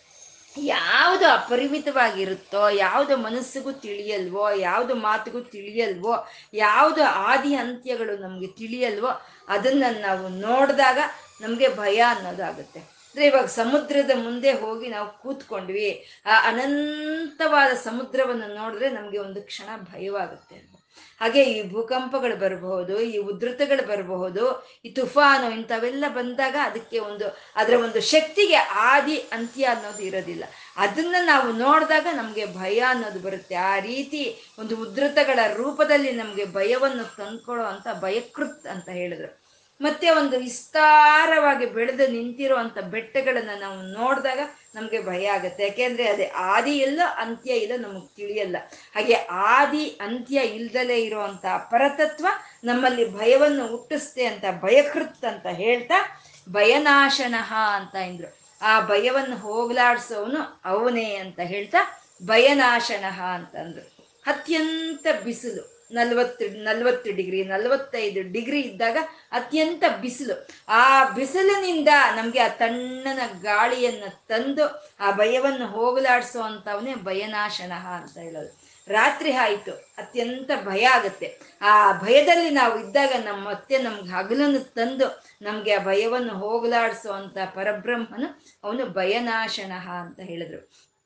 ಈ ಹಿಂದೆ ಒಂದು ಸ್ಲೋ ಒಂದು ನಾಮ ಬಂದಿತ್ತು ಶೋಕನಾಶನ ಅಂತ ಬಂದಿತ್ತು. ಇವಾಗ ಭಯನಾಶನ ಅಂತ ಹೇಳ್ತಾ ಇದ್ದಾರೆ. ಇನ್ನು ಮುಂದೆ ಶ್ಲೋಕ, ಒಂದು ಕೊನೆಯ ನಾಮ ಅಂತ ನಾವು ಹೇಳ್ಬೋದು ಅದನ್ನ ಪಾಪನಾಶನ ಅಂತ ಹೇಳಿದ್ರು. ಅಂದ್ರೆ ಬ ಶೋಕನಾಶನ, ಭಯನಾಶನ, ಪಾಪನಾಶನವೇ ನಮಗೆ ಮೋಕ್ಷಕ್ಕೆ ಅತ್ಯಂತ ಪ್ರಧಾನವಾಗಿರುವಂಥದ್ದು. ನಮ್ಮಲ್ಲಿರುವಂಥ ಶೋಕ ನಾಶವಾಗಬೇಕು ನಮ್ಮಲ್ಲಿರುವಂಥ ಭಯ ಹೋಗಬೇಕು, ನಮ್ಮಲ್ಲಿರುವಂಥ ಪಾಪ ಹೋಗಬೇಕು. ಆ ಶೋಕನಾಶನ, ಭಯನಾಶನ, ಪಾಪನಾಶನವೇ ಒಂದು ಈ ವಿಷ್ಣು ಸಹಸ್ರನಾಮಕ್ಕೆ ಇರುವಂಥ ಅತ್ಯಂತ ಒಂದು ಪರಮ ಪ್ರಯೋಜನ ಅಂತ ನಾವು ಹೇಳ್ಬೋದು. ಅಂದರೆ ಈ ವಿಷ್ಣು ಸಹಸ್ರನಾಮ ಅನ್ನೋ ಈ ಈ ತಂದೆಯ ಮಡಿಲಲ್ಲಿ ನಾವು ಮಲ್ಕೊಂಡ್ವಾ, ನಮ್ಮಲ್ಲಿ ಶೋಕ ಇರಲ್ಲ, ನಮ್ಮಲ್ಲಿ ಭಯ ಇರಲ್ಲ, ನಮ್ಮ ಪಾಪಗಳು ಇರಲ್ಲ. ಶೋಕನಾಶನ, ಭಯನಾಶನ, ಪಾಪನಾಶನ ಅಂತ. ಒಂದು ಸಣ್ಣ ಎಳೆ ಮಗು, ತಾಯಿಯ ಒಂದು ಒಂದು ಮಡಿಲಲ್ಲಿ ಮಲಗಿರ್ಬೇಕಾದ್ರೆ ಅದಕ್ಕೆ ಶೋಕ ಇರುತ್ತಾ? ಭಯ ಇರುತ್ತಾ? ಪಾಪ ಇರುತ್ತಾ? ಹಾಗೆ ಅತ್ಯಂತ ಶುಭವನ್ನು ಉಂಟು ಮಾಡುವಂಥ ಈ ಸುವ್ರತನ ಒಂದು ಮಡಿಲಲ್ಲಿ, ಅಂದರೆ ಈ ವಿಷ್ಣು ಸಹಸ್ರನಾಮ ಅನ್ನೋ ಈ ಮಡಿಲಲ್ಲಿ ನಾವು ಮಲಗಿದ್ರೆ ನಮ್ಮಲ್ಲಿ ಶೋಕವೂ ಇರೋದಿಲ್ಲ, ನಮ್ಮಲ್ಲಿ ಭಯವೂ ಇರೋದಿಲ್ಲ, ನಮ್ಮಲ್ಲಿ ಪಾಪವೂ ಇರೋದಿಲ್ಲ ಅಂತ ಭಯನಾಶನಃ ಅಂತ ಅಂದ್ರೆ ಪರಮಾತ್ಮ ಭಯವನ್ನು ಹುಟ್ಟಿಸೋನು ಅವನೇ. ಆ ಭಯದಿಂದ ನಮ್ಮನ್ನು ಕಾಪಾಡೋ ಅಂಥವನು ಅವನೇ ಅಂತ ಹೇಳ್ತಾ ಭಯನಾಶನಃ ಅಂತಂದ್ರು. ಸುಲಭ. ನಮ್ಮ ಮನಸ್ಸನ್ನು ಅವನಿಗೆ ಕೊಟ್ರೆ ಸಾಕು. ಅತ್ಯಂತ ಸುಲಭವಾಗಿ ನಮಗೆ ಸಿಕ್ಕೋ ಅಂತ ಒಂದು ಆ ತತ್ವವೇ ಅದನ್ನೇ ಸುಲಭವ ಅಂತ ಹೇಳ್ತಾ ಸುವ್ರತಃ ಈ ಪ್ರಕೃತಿಯನ್ನ, ಈ ಪ್ರಾಣಿಗಳನ್ನ, ಈ ವಿಶ್ವವನ್ನೆಲ್ಲ ಕಾಪಾಡಬೇಕು ಅನ್ನೋ ಒಂದು ವ್ರತವನ್ನು ತೊಟ್ಟಿರೋ ಅಂತ ಅವನವನು ಸುವ್ರತನು ಸಿದ್ಧ. ಆ ವ್ರತದಿಂದ ಅವನು ಪಡ್ಕೊಳ್ಳೋ ಅಂತ ಸಿದ್ಧಿ ಯಾವುದು ಇಲ್ಲ. ಅವನಲ್ಲಿ ಸ್ವಯಂ ಸಿದ್ಧವಾಗಿ ಆ ಚೈತನ್ಯ ಇದೆ ಅಂತ ಹೇಳ್ತಾ, ಸಿದ್ಧ ಅಂತ ಹೇಳ್ತಾ ಶತ್ರುಜಿತ್ ಆ ರೀತಿ ಒಂದು ಒಳ್ಳೆಯ ವ್ರತಗಳನ್ನು ಮಾಡಬೇಕು, ಒಳ್ಳೆಯ ಸಿದ್ಧಿಯನ್ನು ನಾವು ಪಡ್ಕೋಬೇಕು ಅಂದಾಗ ನಮ್ಗೆ ಅಡಚಣೆಗಳು ಬರೋ ಅಂಥವೇ ಶತ್ರುಗಳು. ಅದನ್ನು ನಾಶ ಮಾಡಿ ನಮ್ಮ ಕೈಯಲ್ಲಿ ಸುವ್ರತಗಳನ್ನು ಮಾಡಿಸೋ ಅವನೇ ಶತ್ರುಜಿತ್. ಶತ್ರುತಾಪನಃ ನಮ್ಮಲ್ಲಿ ಇರೋವಂಥ ಕಾಮ, ಕ್ರೋಧ, ಲೋಭ, ಮದ, ಮೋಹ, ಮಾತ್ಸರ್ಯಗಳೇ ಅವೇ ಶತ್ರುಗಳು. ಆ ಶತ್ರುಗಳು ನಮ್ಮಲ್ಲಿ ತುಂಬಿಕೊಂಡಾಗ ನಾವು ಬೆಂದು ಹೋಗ್ತೀವಿ. ಅದನ್ನೇ ಶತ್ರು ತಾಪನಃ ಅಂತ ಹೇಳಿದ್ರು. ನೆಗ್ರೋದೋ ಔದುಂಬರ ಅಶ್ವತ್ಥ ಅಂತ ಹೇಳಿದ್ದು. ಅರಳಿಮಲ ಅರಳಿ ಮರ ಅತ್ತಿ ಹತ್ತಿ ಮರ ಮತ್ತೆ ಒಂದು ಆಲದ ಮರ. ಈ ಮೂರು ಗಿಡಗಳ ಬ್ರಹ್ಮ, ವಿಷ್ಣು, ರುದ್ರ ಐಕ್ಯವಾಗಿರುವಂಥದ್ದು ಅಂತ ಹೇಳ್ತಾ, ಈ ಪ್ರಕೃತಿ ಸಂಪೂರ್ಣವಾಗಿ ಪರಮಾತ್ಮನಲ್ಲೇ ತುಂಬಿಕೊಂಡಿದೆ ಅಂತ ಹೇಳ್ತಾ ಇರುವಂತಹದ್ದು. ಅಂದ್ರೆ ಈ ಮೂರೇ ದೇವತಾ ಗಿಡಗಳು ಅಂತ ಅಲ್ಲ ನಾವು ಒಂದು ಗರಿಕೆಯನ್ನ ಗಣೇಶ ಅಂತೀವಿ, ಒಂದು ಬಿಲ್ವ ಪತ್ರೆಯನ್ನ ಈಶ್ವರ ಅಂತ ಹೇಳ್ತೀವಿ ನಾವಲ್ವ ಒಂದು ದಾಸವಾಳದ ಹೂವನ ಅಮ್ಮನವರು ಅಂತ ಹೇಳ್ತೀವಿ. ಅಂದ್ರೆ ಪ್ರಕೃತಿ ಸಂಪೂರ್ಣ ದೈವಿಕವಾಗಿರೋ ಅಂತದ್ದು ಈ ವಿಷ್ಣು ವಿಭೂತಿನ ಈ ಪ್ರಕೃತಿಯಲ್ಲೆಲ್ಲ ತುಂಬಿಕೊಂಡಿದೆ ಅಂತ ಹೇಳೋವಂಥ ನಾಮಗಳು ನೆಗ್ರೋದೋದುಂಬರೋ ಅಶ್ವತ್ಥ.